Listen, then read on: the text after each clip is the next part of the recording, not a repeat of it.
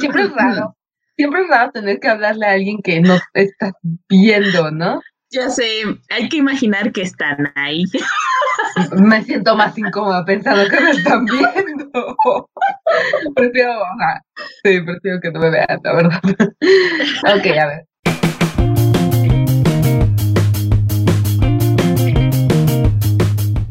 Hola, ¿qué tal? Bienvenidos a, nuevamente a un podcast. Somos eh, Annie e Iris. Y venimos a hablar del libro de La Y Vendrá la Oscuridad, de la autora Katie Rose Pool. Tuvimos una lectura conjunta, que ya saben que si se quieren unir a las lecturas conjuntas, nos, tienes, nos tienen que ir a seguir a Instagram, donde ya les contamos todo, todo, todo el chisme y todas las cosas buenas de la vida. Sí, eh, hay algo que agregar esta, en esta ocasión, en la presentación, y es que es el primer podcast que hacemos pensando en que también va a estar en Spotify. Exacto, porque todos los demás decíamos cosas como, dejen en comentarios tal y esto, porque estaban pensados solo para estar en YouTube, en YouTube, pero ahora ya estamos haciéndolo pensando en la gente de Spotify, así que... Pues este es el primer podcast que escuchas, ve a ver todos los demás porque tenemos otros, tenemos otros cuatro, creo. Uh-huh, sí. Y si quieres dejar comentarios y eso, también está este podcast en YouTube para que puedas ir ahí a comentar y decir, me gustó, no me gustó, todo lo que nos quieras decir. Exacto. Bueno, pues yo les voy a hablar un poquito de... Un poquito, es un, un montón. Poquito. un poquito. Un poquito de lo que trata el libro. Eh, comenzamos con Que ahí vendrá la oscuridad. Es una novela de Katie Rose Pool. Es el primer libro de una trilogía llamada en español La Era de la Oscuridad y fue traído por eh, Urano bajo su sello Umbriel. Exacto. Eh, exacto. Exacto. Re- recalco, recal- recalco todo. Recalco todo. todo. Confirmo. Exacto. Bueno, en este libro nos encontramos en un mundo dominado por profetas, gracias y destinos. Eh, como bien dice en la sinopsis, durante generaciones las naciones han basado sus decisiones en las visiones de los llamados los siete profetas. Por un momento pensé que ibas a decir, durante años vivieron en paz hasta que la nación del pueblo atacó. En este caso fue hasta que los profetas atacaron. Hasta que la nación del Hierofante atacó. Bueno, pues estos siete profetas básicamente lo que hacían era que evitaban guerras o catástrofes gracias a sus visiones. Entonces, esto ayudó a que hubiera, pues sí, básicamente un poco de paz en, entre las naciones. Pero en el tiempo en el que nosotros leemos esta historia han pasado cien años desde que los profetas desaparecieron. Y esto ha hecho que se pierda el equilibrio que hubo en su momento y comenzó todo a desmoronarse poco a poco. Entre ellas la, la fe que tenía la gente con, hacia los profetas. Y ahora, gracias a, más bien, aprovechando esta situación, hay un hombre que se hace llamar, llamar el Hierofante, o como yo lo llamo, el, el, el elefante. Es que al principio me costaba mucho su nombre. Hierofante. Un hierofante o jero, jerofa, jerofante es un rango de los sacerdotes de la antigua religión griega, concretamente el sumo sacerdote del culto de Eleusis en el Ática, así como de los otros cultos mistéricos. Se le considera un intérprete de misterios sagrados y era el encargado de instruir a los iniciados en dichos misterios. ¡Oh! Vaya, wow. Pues gracias a él que ahora lo sabemos. Y pues bueno, este hombre opina que los agraciados, o sea, las personas que tienen una gracia, deberían desaparecer ya que son representantes como del pecado, ¿no? Pecado. Y bueno, se, pecado. Y para los que no sepan qué son las gracias, pues eh, son poderes con los que eh, nacen las personas de forma aleatoria. Está la gracia del corazón, que pertenece a los que son los luchadores, y les permite ser más fuertes, más ágiles, veloces y agudizar sus sentidos. Está la gracia de la sangre, de la sangre que son eh, los sanadores, y esto les permite extraer y dar energía, y, ya, y estos ya sea curar o dañar. Y la energía en este mundo se le llama Esha. Eh, luego está la gracia de la mente, que pertenece a los que son alquimistas o artífices, y son personas que le conceden propiedades únicas. Y luego está la gracia de la vista, que pertenece a los adivinos, y esto les permite percibir o localizar a seres vivos. ¡Guau! Wow. Um, wow. wow. Todo el mundo. Y bueno, así, ajá, todo el mundo, wow. Eh, así como van las cosas, pues el hierofante es, al parecer, el encargado que va a traer la, la era oscura, la cual es una la última profecía que dejaron dicha los profetas antes de desaparecer. Y pues en esta historia se ven envueltos cinco protagonistas, que son Efira, que es una asesina implacable llamada La Mano Pálida; Beru, que es una chica que tiene un secreto y que está prácticamente a punto de darse por vencida en una misión personal que tiene; eh, luego está Anton, que es un joven errante que está huyendo de su pasado; está Hassan, que es un príncipe exiliado; y Jude, que es el líder de la Orden de la Última Luz, que es un grupo de personas que eran los que conocían el secreto de la última profecía que hubo. Y pues como imaginarán, cada, pie, cada uno de estos personajes es una pieza importante dentro de la profecía y el desarrollo de la historia. Justo todo eso es el libro. Todo eso. No, no, bueno, eso. no es... No, es no sin bueno, no spoilers. Es como, obviamente. Es sin spoilers, obviamente no hemos hecho spoilers, pero creo que lo resumiste bastante bien. No ah. podría haberlo hecho mejor. Estoy muy ah. orgullosa de ti. Gracias, muchas gracias. Pero bueno, aquí vamos, eh, les recordamos a todos los oyentes que la primera media hora es sin spoilers y la segunda media hora, o lo que se acumule, es con spoilers. Realmente casi nunca dura exactamente media hora. Casi siempre o nos vamos más o nos vamos menos. Exactamente. Pues vamos a comenzar con ¿qué nos pareció este libro? Ok, vamos a dejar, opinas, dejar que, que descanses tantito. Vamos a dejar que descanses tantito y yo voy a Gracias, decir. gracias. Bueno, uno de los puntos que más comentábamos es que el sello Umbriel eh, se supone que sus lecturas van a ser para un público más adulto, a diferencia del sello de Puck. Para quienes no sepan de lo que estoy hablando, Urano se divide en distintos sellos. O sea, ellos son como la casa editorial, pero tienen distintos sellos. Tienen, por ejemplo, Empresa Activa, que es este para... Pues sí, es para empresas, o sea, es comunicación este, empresarial, negocios, todo ese tipo de cosas. Tienen otros sellos que se enfocan en el cuidado personal, en metafísica, en este superación, novelas. Tienen Titania, que es romance, y tienen este sello de Puck, que es novela juvenil. Hasta aquí se había dicho que el sello de Umbriel iba a ser novelas más adultas, que iban a tratar temas más, pues hasta cierto punto... Pues sí, es, es que no, no encuentro otra palabra, adultos, o sea, temas más adultos. Entonces, Iris y yo pensábamos que nos íbamos a encontrar con una fantasía, pues no sé, como por el nombre yo pensé que iba a ser una fantasía oscura, una fantasía donde íbamos a ver pues cosas bastante fuertes, pero la verdad es que en ese punto creo que el libro deja mucho que desear. Esta es una novela más bien de fantasía juvenil, o sea, igual podríamos decir que es neo adult por alguno de las edades de los personajes, pero yo lo veo más juvenil. Y de hecho, eh, algo que hicimos durante todo toda la lectura, bueno, no toda la lectura, pero la mayor parte de la lectura, fue compararlo un poco con La Misericordia del Cuervo, porque iban como muy de la mano los estilos. Eh, tenemos también un podcast de la, de la Misericordia del Cuervo, por si no saben de qué libro les estoy hablando. Bueno, pues es, en cuanto tenemos el tema de los poderes, que ya es como un cliché dentro de la literatura juvenil, ¿no? De los poderes y todo esto. Lo de la, la lo de ser una novela hasta cierto punto coral, porque tiene varios personajes y cada uno va teniendo sus apariciones. Eso también ya está muy utilizado. O sea, básicamente lo que voy, no es un mal libro, pero no es una novela que sea como wow, qué, qué innovadora, wow, que nunca en la vida había leído algo como esto. O sea, realmente no, y sí es un poco decepcionante, sobre todo porque, como les decía, el sello Umbriel se supone es ese salto que vas a dar de Puck, o sea, ya no quieres literatura juvenil, te pasas Umbriel con cosas más adultas, pero llegas y te encuentras con que es exactamente lo mismo que Puck. O sea, esta novela pudo haberse publicado en Puck y no hubiera pasado absolutamente nada. ¿Tú qué opinas, Iris? Sí, yo, yo opino igual que tú. O sea, yo la, la expectativa que tenía cuando...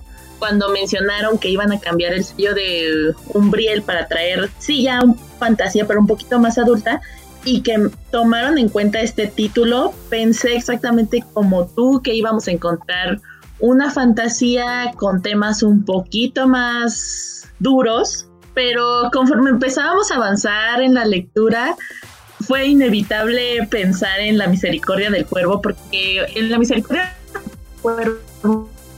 Ya, espera, espera, no se escucha, no se escucha bien. Espera, te trabas. Estoy como así como... Oh, no. Creo que fue todo lo que dijiste, desde que empezaste a decir que lo comparábamos con La Misericordia del Cuervo, desde ahí fue como... Y yo dije, ¿qué está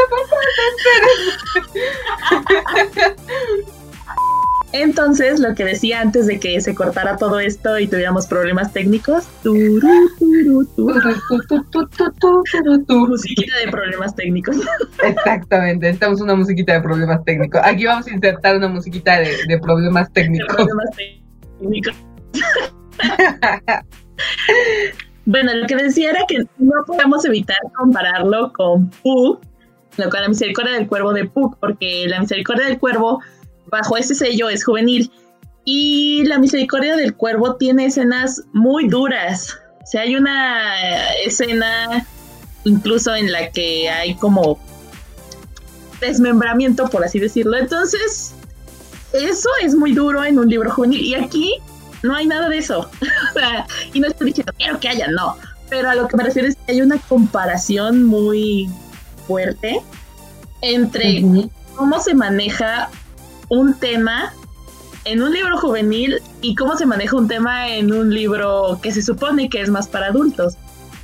Entonces ahí fue complicado porque Annie y yo estábamos casi seguras de que este libro, eh, o sea, Y vendrá la oscuridad, podría haber entrado perfectamente en Puck. La única teoría que tenemos, bueno, tenemos varias, pero la, por la que yo me inclino es que probablemente los siguientes libros van a ser más duros. No lo sabemos. Queremos pensar, ¿no? O sea, queremos pensar que, que es eso y que no, no es alguna otra cosa de que, ay, bueno, pues es un poquito oscuro, ya vamos a meterlo, porque realmente no tenemos una sola escena que yo pueda decir, es que por esta escena entiendo que lo hayan metido aquí, ¿no? O sea, dije, si hubiera alguna. No sé en qué sentido se refiere porque no tenemos, por ejemplo, este, no sé...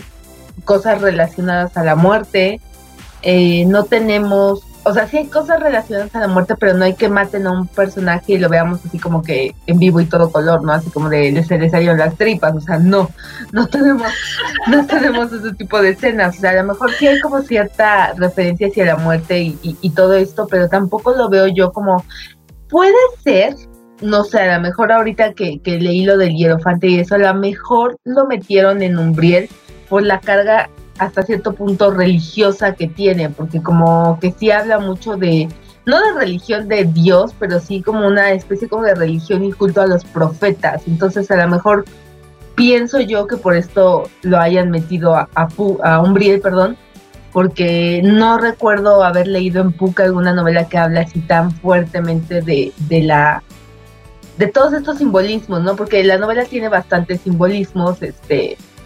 por ejemplo, como lo del fuego, que siempre ha sido un, un elemento que se usa para representar resurrección y purificación y todo esto. Ahorita lo del hierofante, que ya sabemos lo que significa. O sea, a lo mejor lo metieron por toda esta carga simbólica que tiene. O sea, no sé, igual podría ser otra opción. Puede ser. Es que también ya hemos visto libros juveniles en los que la religión contra las personas di- que son diferentes uh-huh. se encuentra dentro de la trama, ¿no? Entonces... yo por ese lado a lo mejor ya no le di tanta importancia a eso porque dije, hay un libro más en donde la religión está en contra de la gente que es distinta o que tiene poderes, simplemente porque quien lo es, quien está llevando a cabo esta religión, por así decirlo, es no tiene esos poderes, ¿no? O está cansado de que haya personas que lo tengan y otras que no, y, y ni siquiera es como que haya una injusticia en este mundo al respecto. Porque no te van a entender de que todos los que tienen poderes son ricos y, y son poderosos y tienen influencias. Eso no es verdad. O sea, incluso hay un personaje que no tiene ningún poder y tiene muchísimas influencias, ¿no? Entonces... sí, o sea, mmm... sí, ese, ese sería un punto importante porque, como tú ya dices, o sea, hemos encontrado otros libros donde volvemos a La Misericordia del Cuervo, ¿no? O sea, ahí sus poderes eran los que definían como qué escalón social iban a, a pertenecer, o sea... por ejemplo, todos los que eran cisnes, pues pertenecían a la realeza uh-huh. y todo eso, y todos los que eran cuervos, pues eran como los nómadas que nadie quería del, del pueblo, ¿no? Entonces, hasta cierto punto ahí se entendería un derrocamiento de los cuervos a los fénix, que eran los que, que eran los fénix, creo, los que gobernaban, o no me acuerdo quiénes eran. Sí, pero, sí eran.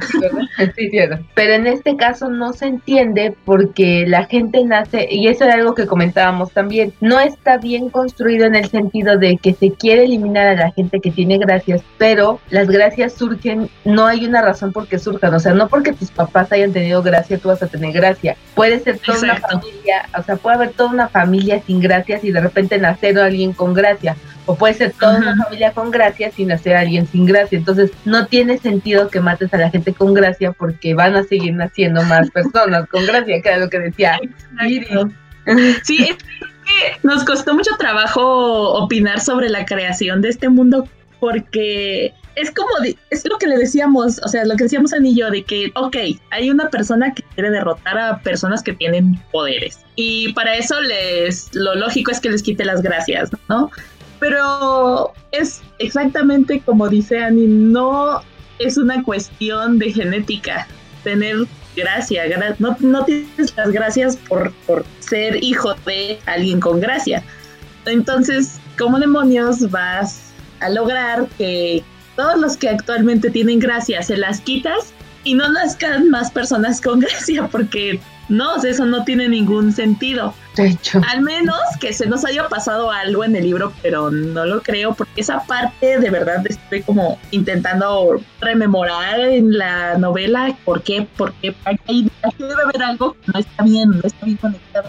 Entonces... No, no sabemos eh, a lo mejor porque al final del día pues es el primer libro y, y todavía nos falta aprender sobre el universo, a lo mejor en el segundo libro nos dicen ah, por decir algo, no, es que si dejamos de, si matamos a todos los que tienen gracias, pues el dios de las gracias se va a enojar y ya no otra vez, no, o sea, por decir, por decir alguna estupidez, o no sé si lo que ellos pretenden es que cada vez es hacer, otra opción sería que su fin es como hacer una especie de estado totalitario donde cada persona que nazca con gracia la van a matar, o sea, no sé si eso sea lo que están buscando o, o erradicarlas ya desde raíz, pero volvemos al punto, o sea, no tiene lógica. Ajá, porque de hecho la gracia, cuando, o sea, esa puede aparecer a lo largo de, desde que naces hasta los dieciséis años. En teoría, si después de los dieciséis años no tienes una gracia, pues ya nunca la tuviste. Entonces, ¿cómo demonios van a saber? Ya. ¿Cómo demonios van a saber ajá, quién tiene y quién no? Porque igual podrían ocultarlas, ¿no? O sea, si no digo nada porque me vayan a hacer algo. Pues entonces, sí, o sea, no tiene ninguna lógica, ¿sabes? O sea, tendrías que de cierta manera, no sé, influir muchísima gente, incluso a padres, para que te entreguen a sus hijos cuando... manifiestan una gracia y, y, y se queden así como tan tranquilas, así como de bueno, pues ni modo, ya ni modo, tengo que dar mi hijo al, al elefante, ¿no? O sea, al elefante. Pues no, o sea, sí, entonces, no tiene mucho sentido, o sea, realmente. Otra de las cosas que discutimos, Ann y yo, es que de verdad le hace falta un mapa a esta historia. Pero cañón. Porque te hablan mucho de, de diversos lugares, se supone que cada, cada profeta tenía como su ciudad, más o menos, entonces son siete, siete ciudades y medio te explican cómo es que se eh, distribuye este mundo, pero no te haces una idea exacto, exacta de cómo es y las culturas también son muy, muy diversas.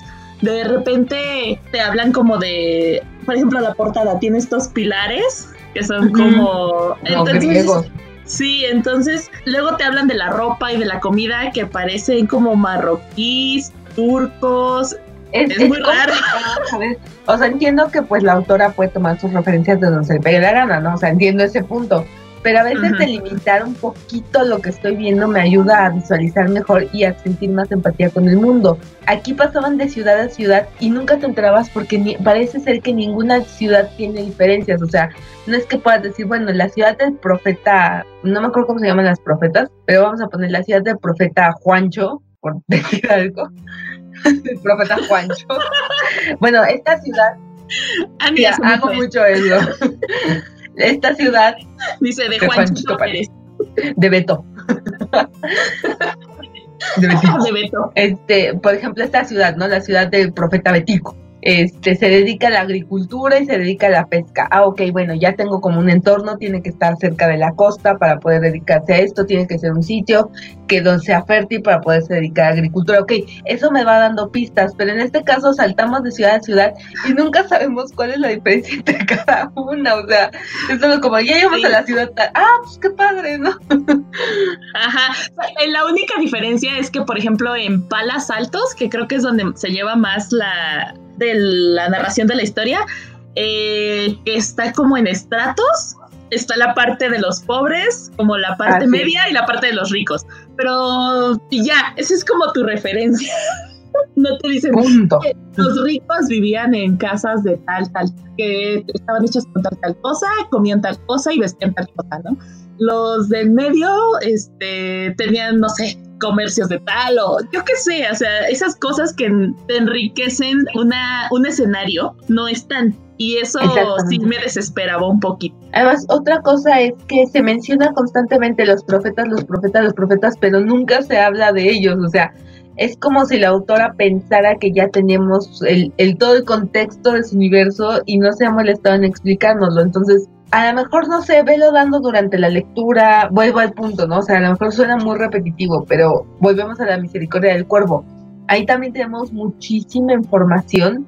Es más, La Misericordia del Cuervo debería ser más Umbriel que y vendrá la oscuridad. Estoy de acuerdo. Pero bueno...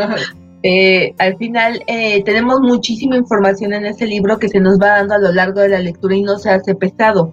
Aquí nada más se menciona el eh, profeta tal, ok, vale, pero o sea, no hacían más profecías, no, no, no hacían algo más, o sea, ¿por qué? ¿Cómo, cómo supieron que eran los, ellos eran los profetas? O sea, ¿cómo empezó este linaje de los profetas? ¿Sabes? O sea, ¿por qué desaparecieron? Bueno, supongo que eso se va a hablar más adelante, pero, pero es este punto de, de que todo el mundo habla de los profetas, pero los profetas son como una figura que no, de la que no sabemos nada, ni siquiera sé si salen los nombres de todos, según yo no. Creo que salen como tres, sale Ajá. una que... salen dos... que creo que una es de Palas Altos. Ajá. Luego hay uno que creo que se llama El Sin Nombre o algo por el estilo. Es que no me acuerdo bien. Y luego hay otra que era de Gerard, creo, de donde Ajá. provenía Hassan. Sí, este, sí. Y creo que nada más esos tres los mencionaron. Y pues son siete, ¿no? Entonces... Pero no sé. Volvemos al punto, ¿no? No nos da un contexto, ah, esta profeta, no sé, no, por decirte algo, no, pues esta profeta este, salvó a la ciudad cuando llegaron los invasores en algún sitio, no se me Creo ocurre el nombre. Eso, solo de una hablan y es de Ajá. Gerard. Nada más. Nada, Nada más. Aparte, no sé, otro, otro detalle que a mí no me gustó es que usen profecías. No me gusta que usen profecías en los libros porque no. siento que eso ya hace que... Ya, o sea, ya. Sí, es que el problema con esta cuestión es que aquí es como súper obvia. O sea, nosotros lo vemos, pero ellos no. Los personajes no lo ven. Sí, es como de, por favor, está frente a tus ojos. Entonces, eh, puedo llegar a entender la lógica de este asunto porque nosotros como lectores, pues... estamos viendo todos los puntos de vista, pero lo que me repatea es que consideran que cierto personaje es el profeta del que hablan que va a llegar y no lo cuestionan, o sea, son, este personaje es el profeta, tan tan, no se cuestionan, okay, vale. Ajá, no se cuestionan si de verdad puede hacer este, perso- este personaje porque dice que dicho personaje nació cuando había luces en el cielo y tal, la, la, o la, sea, la. Sí, sí, sí, pero volvemos al punto, nadie más nació, nadie más nació, solo nació una persona, o sea, me estás diciendo que es una población de miles de gente, solo uno nació, o sea, uno. Exacto. Y esa es, es su seña para, para decir que eres el profeta, que nació cuando había luces en el cielo y era como de... Y ya. O sea... Y, o sea, hay cosas ahí que están muy inconexas, que... Ah, incluso hay partes en las que... Bueno, de estas ya ahondaré un poquito más en la parte de spoilers, porque de verdad me frustré. Pero hay partes que son muy convenientes para la trama. Dos en específico que son muy, muy, muy importantes eh, para el desarrollo de la trama. Y se nota que la lógica que está ahí no es la correcta. Y no sé por qué demonios se siente tan forzada el asunto que están tratando en, esos, en esas dos escenas. Ah, me desesperó muchísimo que hubiera... esa situación de es que es conveniente para la trama, lo voy a poner. Sí, es que este es un pequeño detalle eh, importante de... Ay, mira, no es que el libro sea malo, o sea, no estoy diciendo es el peor libro que he leído en mi vida, porque no, o sea, tiene detalles buenos, hay personajes interesantes y hay momentos que son interesantes, o sea, no ese es el sí. punto de hablar de que es malo, pero sí es una novela que se nota mucho que es la primera del autor y que no supo cómo estructurar un mundo tan complejo como el que ella quería crear. Pues nos falta mapa, nos falta ubicación geográfica, no sabemos quiénes son los dichosos profetas, o sea... Yo creo que, desde mi punto de vista, no es mala historia, o sea, me, me uh-huh. gusta y no se espanten, hay muchas cosas que me gustaron, ahorita las vamos a comentar, sí, de hecho, pero sí. creo que sí, la forma en que... la autora eh, la forma en la que la autora ejecutó su idea le falta, o sea, le faltan cositas. Está, yo estoy casi segura de que ella en su, en su mente to, tiene todo bien estructurado, eh, tiene cómo se visten, cómo qué comen, qué les gusta, todo, todo lo tiene bien estructurado, pero creo que tuvo que quitar muchísimas cosas para centrarse en la historia y eso, eso le restó en algunas situaciones que nosotras ya ahorita estuvimos comentando. Entonces, no creo que sea mala, pero creo que hubiera sido un libro más choncho todavía. Sí, y, y en ese sentido, no es un libro pesado de leer porque realmente, como Iris lo llegó a comentar cuando estábamos platicando, eh, tiene mucho diálogo, entonces eso hace que fluya muy bien la historia y no se te haga pesado, a pesar de que es un libro que no es el más gordo, pero tiene la letra muy chiquita, entonces no es gordito, pero sí es pesadito. Entiendo el punto de que ella ha tenido que sacar muchas cosas, pero yo creo que como autor tienes que entender que aunque tú tengas en tu mente todo súper estructurado, pues tu público no, ¿sabes? O sea... Creo que sí, creo que ahí también tienen cul- tiene cierta culpa la editorial, ¿no? Porque al final ellos te dicen, quítale esto, pon el otro, y tú ves si decides o no quitárselo, y muchas veces, te, uh, bueno, quiero pensar, la verdad no lo sé, pero... Imagino que los obligan a quitar ciertas partes porque por cuestiones de económicas más que nada, de impresión y todo esto. Claro. Entonces, quién sabe ahí sí cómo haya sido la situación con la edición de este libro. Eh, si se dan cuenta, las cosas que no nos gustaron son detalles que no nos ayudaron a crear una imagen clara en nuestra cabeza de lo que estábamos leyendo. Pero la trama en sí no es mala. Quizás es un poquito obvia, un poquito... Ya lo hemos visto antes, exacto. Entonces, pero la historia en sí no es mala. No, o sea, hay que entender este punto. No es mala, simplemente tiene detalles que podrían trabajarse más porque, como les acabo de decir, es el primer libro del autor. Entonces, uh-huh. hay que entender que, que, pues, que así pasa. O sea, cuando todos hacemos algo por primera vez, pues hay cositas que, que no nos salen perfectas y está bien. O sea, a lo mejor conforme, como lo dijo Iris, a lo mejor conforme va pasando el, el, el, las, los libros, empezamos a ver que se vuelve más oscuro y cosas así, y decimos, ah, bueno, ya entiendo por qué está en este sello, a lo mejor nunca lo entendemos, y también está bien, o sea, al final del día, pues, los editores sabrán por qué demonios tienen este libro en este sello, eso es algo que ellos saben, y pues, al final del día, hay detalles que son interesantes, simplemente vayan con el tiento de que es una novela más de acción, aventuras, este, fantasía, y no es una fantasía oscura, ni van a encontrar Ajá. nada así como que, wow, qué, qué, este, qué oscuridad vendrá, ¿verdad? A lo mejor ya cuando llegue la oscuridad, pues ya vemos qué, qué, qué está pasando, ¿no? Puede ser. Sí, o sea, es un libro, como dijo Ani, es fantasía, es aventura. Tiene por ahí medios tintes de romance, pero la verdad no tiene casi nada de romance, lo cual agradezco. Gracias. Entonces, gracias. Pero sí se siente un poquito más juvenil de lo que yo hubiera esperado. Entonces, Ajá, exactamente. Entonces, a lo mejor aquí el problema fue que nosotros estábamos esperando algo que pues, no pasó. Y está bien, o sea, está bien. Cada uno Ajá. va a los libros con distintas expectativas. Exacto. Simplemente, pues, no, no era lo que nosotros esperamos, pero no era tampoco, no es tampoco un libro malo. Creo que es un libro bastante entretenido que te ayuda a pasar muy, muy bien el rato y que vale la pena conocer por, por la trama que que, que está manejando, si a ti te gustan este tipo de intrigas, este, hasta cierto punto con un poquito de tinte político, poquitito, pero una cosita de nada, así como una embarradita. Sí, y algo que tienen que tener en cuenta es que es el primer libro, o sea, los personajes son jóvenes y evidentemente esto los va a llevar a cometer errores, así que yo noté que algunas de las personas que estaban con nosotras en la lectura les caían mal varios de los personajes porque cometían muchos errores. Y lo puedo entender, a mí también hubo algunos que decían, oh, por favor, madura. Pero son jóvenes. Pero, sí, sí, y además es el primer libro, entonces ténganles paciencia y veamos cómo avanzan y cómo maduran en los siguientes dos libros, espero. Espero que podamos verlo, ¿verdad? Sí, o sea, al final aquí lo importante es que se, se den la oportunidad de, de conocer la historia. Si a ustedes les llama la atención y dicen, ay, no me importa, yo sí lo quiero leer porque se ve bien padre. Ah, bueno, pues hazlo, adelante, o sea, forma tu propia uh-huh. opinión y no no significa que porque nosotros digamos, ay, no, no es bueno, ya nadie lo va a comprar, ¿no? O sea, no, tampoco. Pero sí, sí, o sea, este... recuerden que, recuerden que es nuestra opinión, no es una ley, no, simplemente no. es...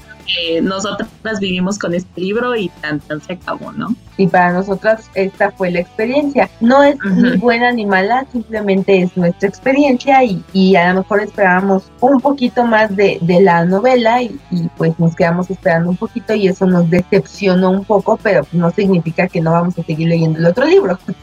Exactamente. Bueno, creo que nosotras ya dijimos nuestras, nuestras conclusiones al respecto con todo esto último. Entonces, no sé si hay algo más que quieras agregar, no sé qué esperas del segundo o, o qué, pues, que te haya, o sea, te haya gustado o algo por el estilo. A mí me encanta, eh, en cuanto a personajes, me encanta la dinámica de Efira y y Beru, que es una hermana. Me gusta mucho el dilema moral que ambas enfrentan, creo que es algo interesante que no puedo comentar en este momento, pero bueno, pero bueno, me gusta la dinámica que tienen ellas dos y el debate moral que tienen. Me gusta como a Iris, me gusta la relación entre dos personajes, ahí hay un ship que esperemos que, uh-huh. se, que se haga en los próximos libros, un ship ahí. Es mi ship y, favorito. Y el único personaje que es así como un poco X para mí es Hassan, que es el príncipe, porque no sé, o sea, no sé, es como este personaje muy, muy genérico que quiere demostrar que va a ser un buen gobernante y que tiene tiene miedo de no serlo y, y está en esa como búsqueda, o sea, todo esto. Yo uh-huh. espero en el segundo libro más oscuridad, espero ver a los personajes enfrentándose, espero como que por una vez ya choquen todos y podamos verlos interactuar a todos. Y pues espero saber quién es el Hierofante. Hierofante, no, Hierofante, no, Hierofante. LOL. Se dice Hierofante. Yeah. Se dice elefante. Ese elefante. Oh, oh. Yo estoy igual que a mí, yo espero más oscuridad, espero ver a los eh, personajes madurar y crecer, porque pienso, o sea, esas fueron una de las cosas que platicamos, que es, a lo mejor sí va a venir algo más oscuro adelante por el final que tuvo la historia, eh, uh-huh. pero pues quién sabe, o sea, solo nos queda esperar. Y de mis personajes, el favorito que es, es es mi favorito. No me importa lo que diga Ani. No, es Anton. A pesar que ibas a decir Hassan y yo, man. No. Por eso me quedé así como de, bueno, man. Hassan y... Hassan me parece un poco como al... Te parece a ti, es como... No sé, pero hay veces me cae muy mal. Pero la que sí me cae muy, muy mal es Efira. ¿Por qué? Por spoilers. ¿Por qué odias a mi pequeño bebé de luz y amor? Porque es una necia. Bueno, eso sí, eso sí te lo, te lo admito, o sea, sí es muy necia, así es como de ya, que ya te dijeron que no, pues. Y, y eso que tenía un pique ahí yo con Jude por cierta situación, pero no, Efira le ganó. Bueno, es que si Jude es necio, Efira le dice, quítate que ahí te voy, ¿eh? O sea, sí entiendo por qué, por qué te cae mal, o sea, ya lo entendí. Ya lo platicaremos ahorita. Ok. Entonces, pues, básicamente pues esas serían las conclusiones. Eso, eso. Sin spoilers, para, ya a continuación vamos a empezar a hablar de spoilers del libro, así que... Si tú lo quieres leer y no te quieres enterar o sencillamente no te quieres enterar de los spoilers, bueno, pues gracias por habernos escuchado hasta este momento. Y nada, esperamos que te animes a leer el libro y que nuestras opiniones te sirvan de algo. Antes de irnos, queremos de dar una felicitación de cumpleaños que habíamos prometido a Lorena del blog y canal El Caldero Literario. Lore, muchas felicidades, que te la pases muy muy bien. Y te mandamos un fuerte abrazo desinfectado y con sana distancia para que seamos todos en la misma línea de que no nos queremos contagiar, ¿verdad? Y bueno, que te la pases muy bien y muchas gracias por habernos escuchado y por haber estado con nosotras aquí en nuestras locuras y tonteras. Y ya. Gracias por escucharnos. ¿Quieren todavía comentarnos algo al respecto de la zona sin spoilers? Lo pueden hacer en YouTube. En YouTube. Y recuerden que si van a dejar comentario con spoilers, le pongan con mayúsculas antes spoiler para que la gente nos no vaya spoile. a caer ahí. Nos spoile y Exacto. Vamos a hacer una comunidad bonita y limpia donde no nos decimos los finales de los libros, ¿verdad? Por favor. Bueno, pues sí, comenzamos con los spoilers. Ay, ¿Por, qué ¿Por qué odias a Efira? ¿Por qué odias a Efira? ¿Por qué? Quiero empezar por eso. Porque es muy necia, o sea, tu hermana... Para, bueno, es que decir, para los que no sepan, pero se supone que ya todos saben en, en este punto, ¿verdad? Sabemos oh, que Efira quiere. Escuchando, alguien nos puede estar escuchando que no la leí y dice, ay, no me importan los spoilers, también. También puede ser. Se supone que Efira está ayudando a su hermana a seguir con vida, porque su hermana, pues, falleció. Efira eh, obtuvo todo el Esha de un pueblo entero. ¿Cómo hizo eso? No tengo la menor idea de demonios. Pero Beru ya, exacto, pero Beru ya le dijo, o sea, yo ya no quiero seguir con vida, yo ya me quiero morir. Ya, le cambia. Exacto, y la otra va de necia, le vale gorro, va, le quita el Esha a los demás, la vida y se los da a su hermana. Ella, y pobre Beru ya no quiere, a tal punto de que llega a matar a Héctor, cuando Héctor... había ayudado a Beru a regresar a su hogar para morir en paz. Y llega la otra morra loca, en plan de... Mata a Héctor y le da el hecha de Héctor y... Y todo, todo mal, todo mal, Efira, todo mal. Te está diciendo tu hermana que ya no quiere seguir conmigo. ¿Por qué no respetas? Es más, Beru ya sabe lo de la profecía, de que ella es la, la que va a traer la oscuridad, según la profecía. Y Ajá. ella ya está decidiendo que se quiere morir. No quiere sí, ella ya el sabe al que es este, la que se levanta del polvo, ¿no? Creo es polvo. el nombre. Ajá, es el nombre sí. que le dan. Y sí, sí, en ese punto hasta cierto grado se entiende, porque pues es su hermana y es lo único que tiene, o sea, ya no tiene a sus papás, ya no tiene nada. Y al final del día ha vivido toda su vida protegiendo y cuidando a su hermana, o sea, es como una relación un poquito tóxica, digo, al final del día, porque pues ninguna de las dos tiene... Sí. Esa parte yo la entiendo, digo, entiendo que no quieras dejar morir a tu a un ser querido, pero si ya te, ella le dijo, yo voy a traer la oscuridad al mundo, yo ya no me quiero seguir, ya no quiero seguir con vida independientemente de lo primero, ya déjame en paz, y la otra necia ahí, duro, y dale. Y la otra que no, me te voy a dejar en paz, y la otra me llévala. Entonces, Efira, lo siento, pero me cae su gorda. Por necia. Por necia. Por necia. Pues sí, o sea, digo, yo al final del día lo entiendo porque, pues, pobrecita Efira, ¿no? Está sola en el mundo, sola con su soledad, sola con su, su compañía. Pero, pues sí, o sea, sí es como de, pues te están diciendo que tu hermano va a traer la oscuridad y, y tú ahí vas de maldita necia a estarla, a estarla este, reviviendo. Pues no, o sea, no. Sí, y además Efira ya necesita otro, otro propósito en su vida. La verdad es que sí, ¿eh? Porque se ha dedicado solo a hacer La Mano Pálida y, y uh-huh. pues al final del día también es otra de las señales de la profecía, ¿no? O sea, La Mano Pálida también es otra. Sí, creo que más que Beru, es Efira la que va a traer la oscuridad. Sí, de hecho, creo que Beru nada más va a ser como el pobre ahí. No sé este, cómo llamarlo, como el pobre instrumento. instrumento. Sí. sí, o sea, porque de hecho ya vemos al final que ya le dice así como de, ay, ya sabes que vaya y nos vemos. Uh-huh.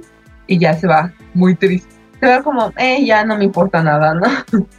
Y me acuerdo mucho que decías que no te gustaba Anton, y yo decía, pero ¿por qué, Ani, cómo te atreves? Porque se me hacía demasiado...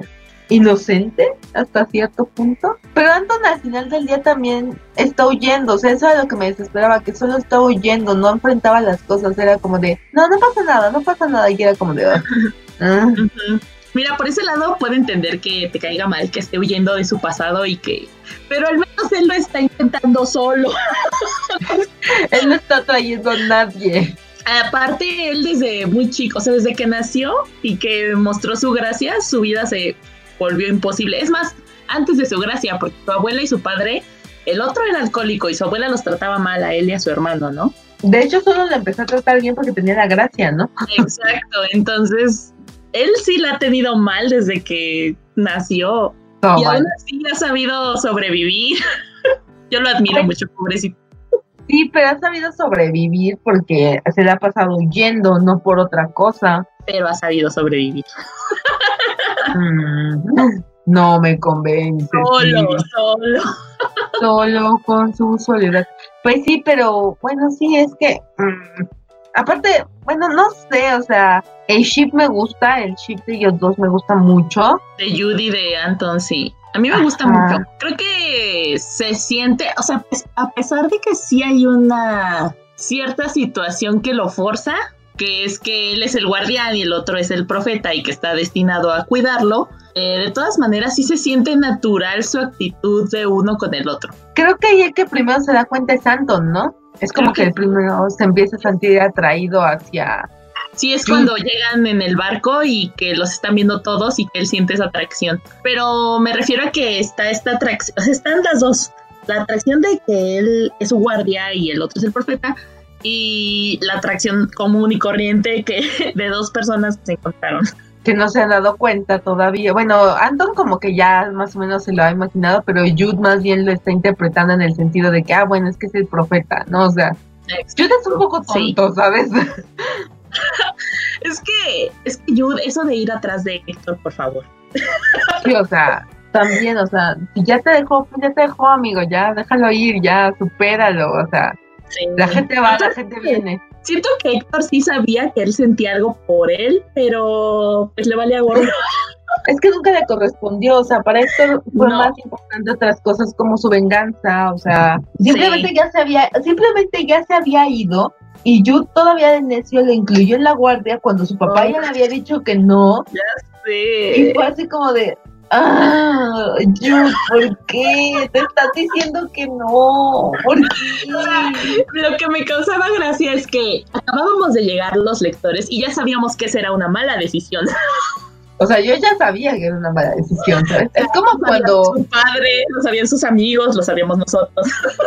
Sí, o sea, era una mala decisión. Es como cuando ves que tu amiga, ese tipo no te cae bien y dices, no, no me cae bien y sabes que es una mala decisión, pero lo apoyas porque no te queda otra opción. En este caso no podemos usar nada.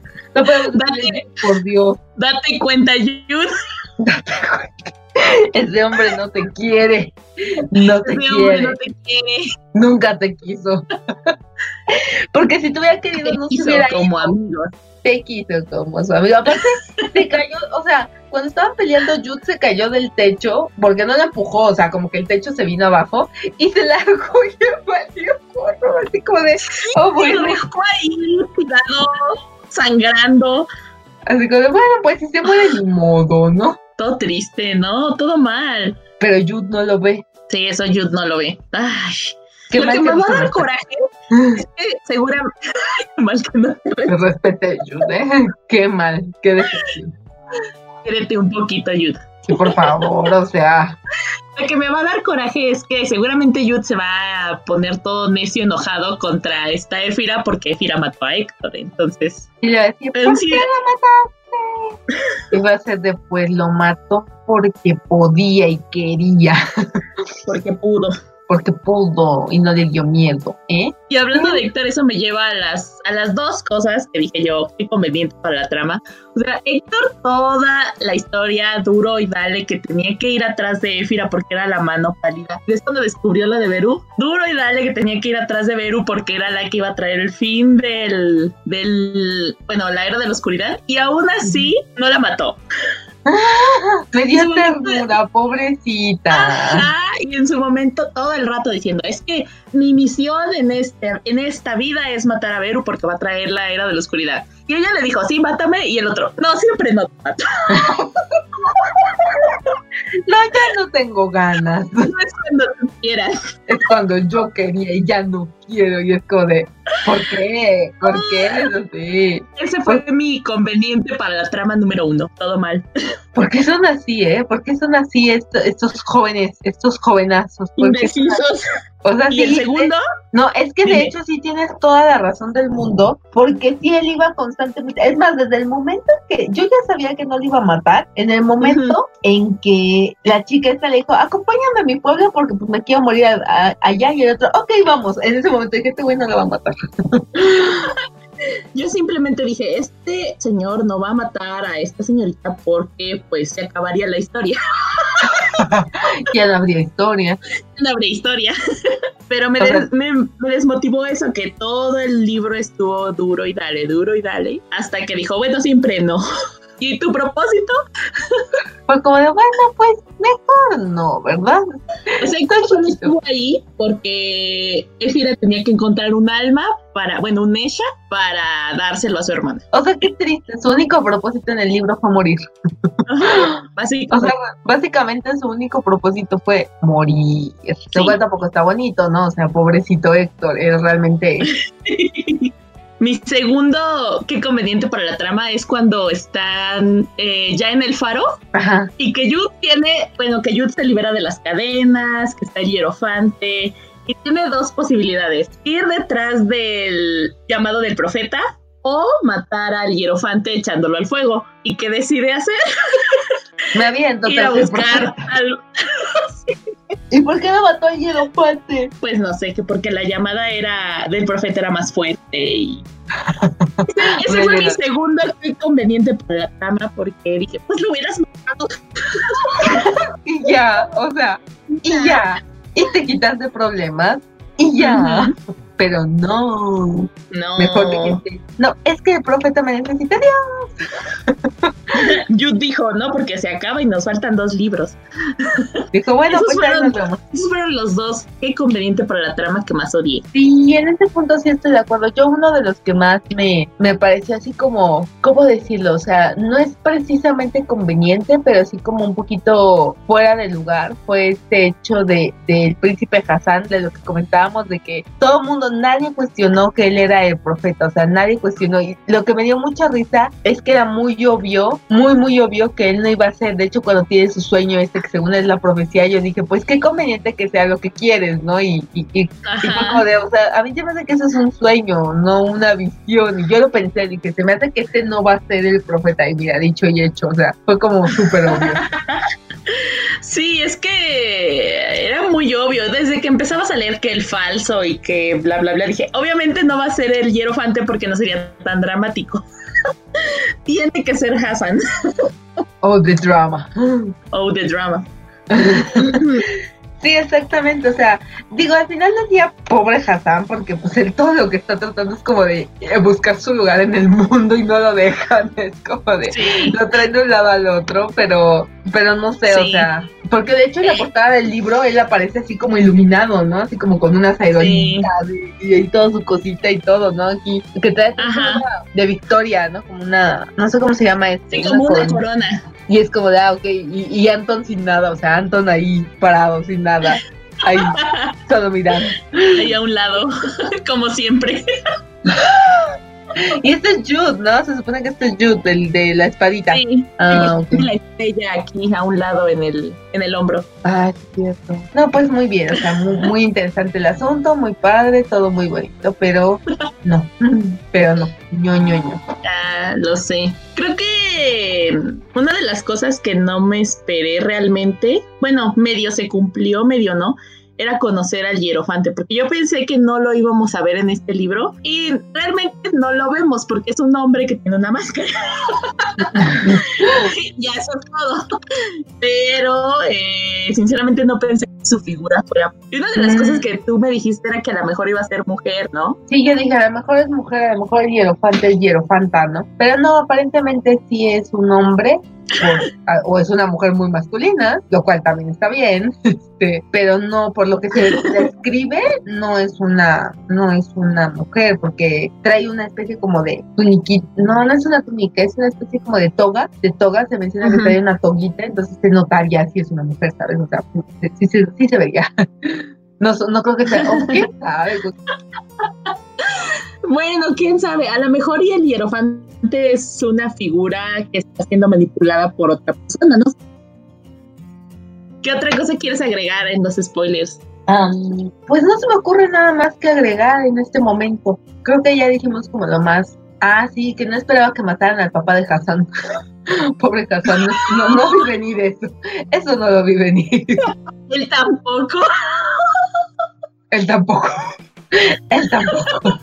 Mm, sí, hay, hay un personaje que me intriga muchísimo, que Ajá. creo que se llama la señora Tapan. Ah, sí, sí, me, me dijiste. Esa señora, es que le dije a Ani que esa señora es muy metiche, está en todo, en todo, pero no, pero no sabemos cuál es su papel en estas situaciones. Es el único personaje que me intriga. Sí, porque ella sí está como, tiene el don de la... la gracia de la vista, ¿no? Según yo. Sí. Pero sí es así como... Sí, o sea, ella sabe... Poco. Ella sabe de Anton, ella sabe de Efira y de Beru. Creo que la única, las únicas dos conexiones que no tiene, en teoría, son Jude y este Hassan. En teoría. En teoría, porque pues no sabemos. O sea, esa, esa señora está en todo. De metiche. De metiche ahí. Es como la vecina chismosa que todos tenemos. Asomada en la ventana. Ahí como de, hola. Entonces, pues, ay, señora, usted no tiene vida propia, ¿verdad? Sí, qué triste. Tengo Algo ganas de ver. Que, que me parecía súper obvio y, y, y me cayó súper mal fue Ajá. lo del hermano de Anton. O sea, era obvio que no lo quería ayudar y la otra mensa, ay, es que sí se puede redimir. Y yo así como de, ay, en fin.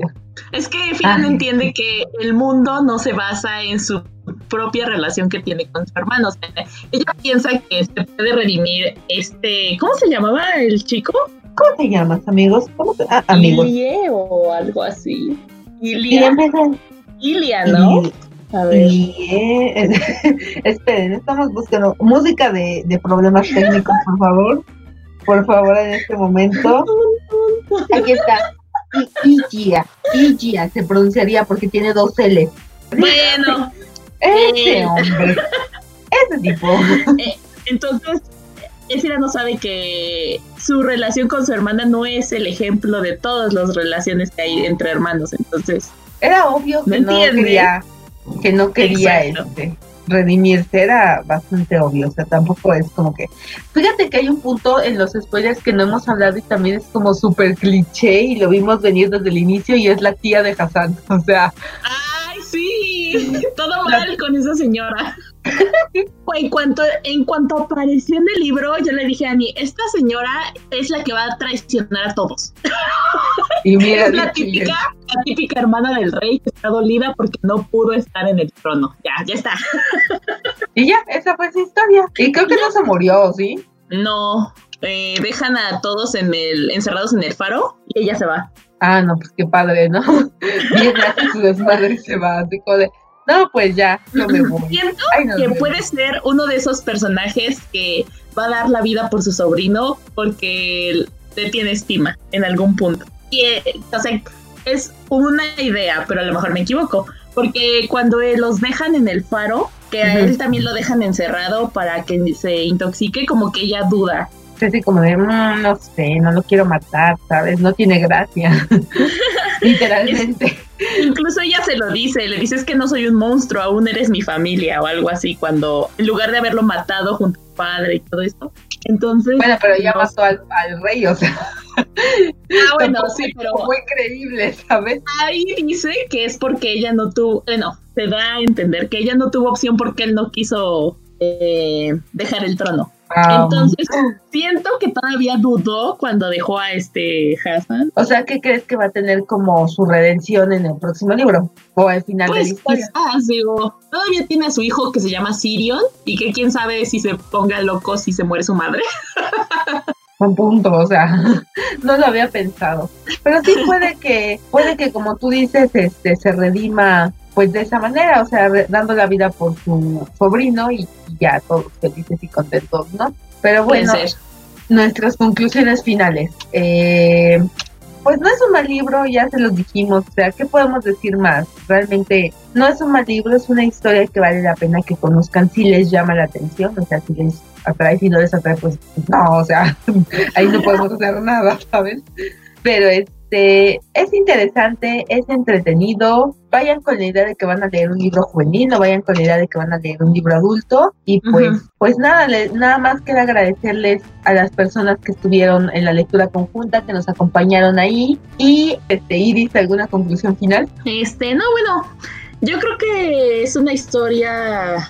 Pues está entretenida, como dijo Ani. Yo le di un tres de cinco. Este, espero que los próximos libros estén mejor. Eh, siento que sí tienen que ir con cierto cuidado porque van a encontrar clichés y van a encontrar cosas que a lo mejor no les parecen muy lógicas en la historia, pero es tan fluida. Eso es algo que le comenté a Ani que me gustó mucho, que la autora escribió de manera muy fluida todo, entonces se les va muy rápido la lectura, al menos a mí sí me pasó, a pesar de esos bachecitos que me encontré, sí se me pasó muy rápido la lectura. Entonces yo te voy a leer el siguiente, voy a estar al pendiente de mi ship mi ship de Yuri Anton y, este, y a ver qué y a ver qué pasa con la historia. Esperemos que mejore, porque siento sí, que la última la última este, profecía que tuvo Anton sobre la era de la oscuridad, esa sí no estuvo tan obvia como la primera que encontramos. Pues ya ah, veremos qué tal,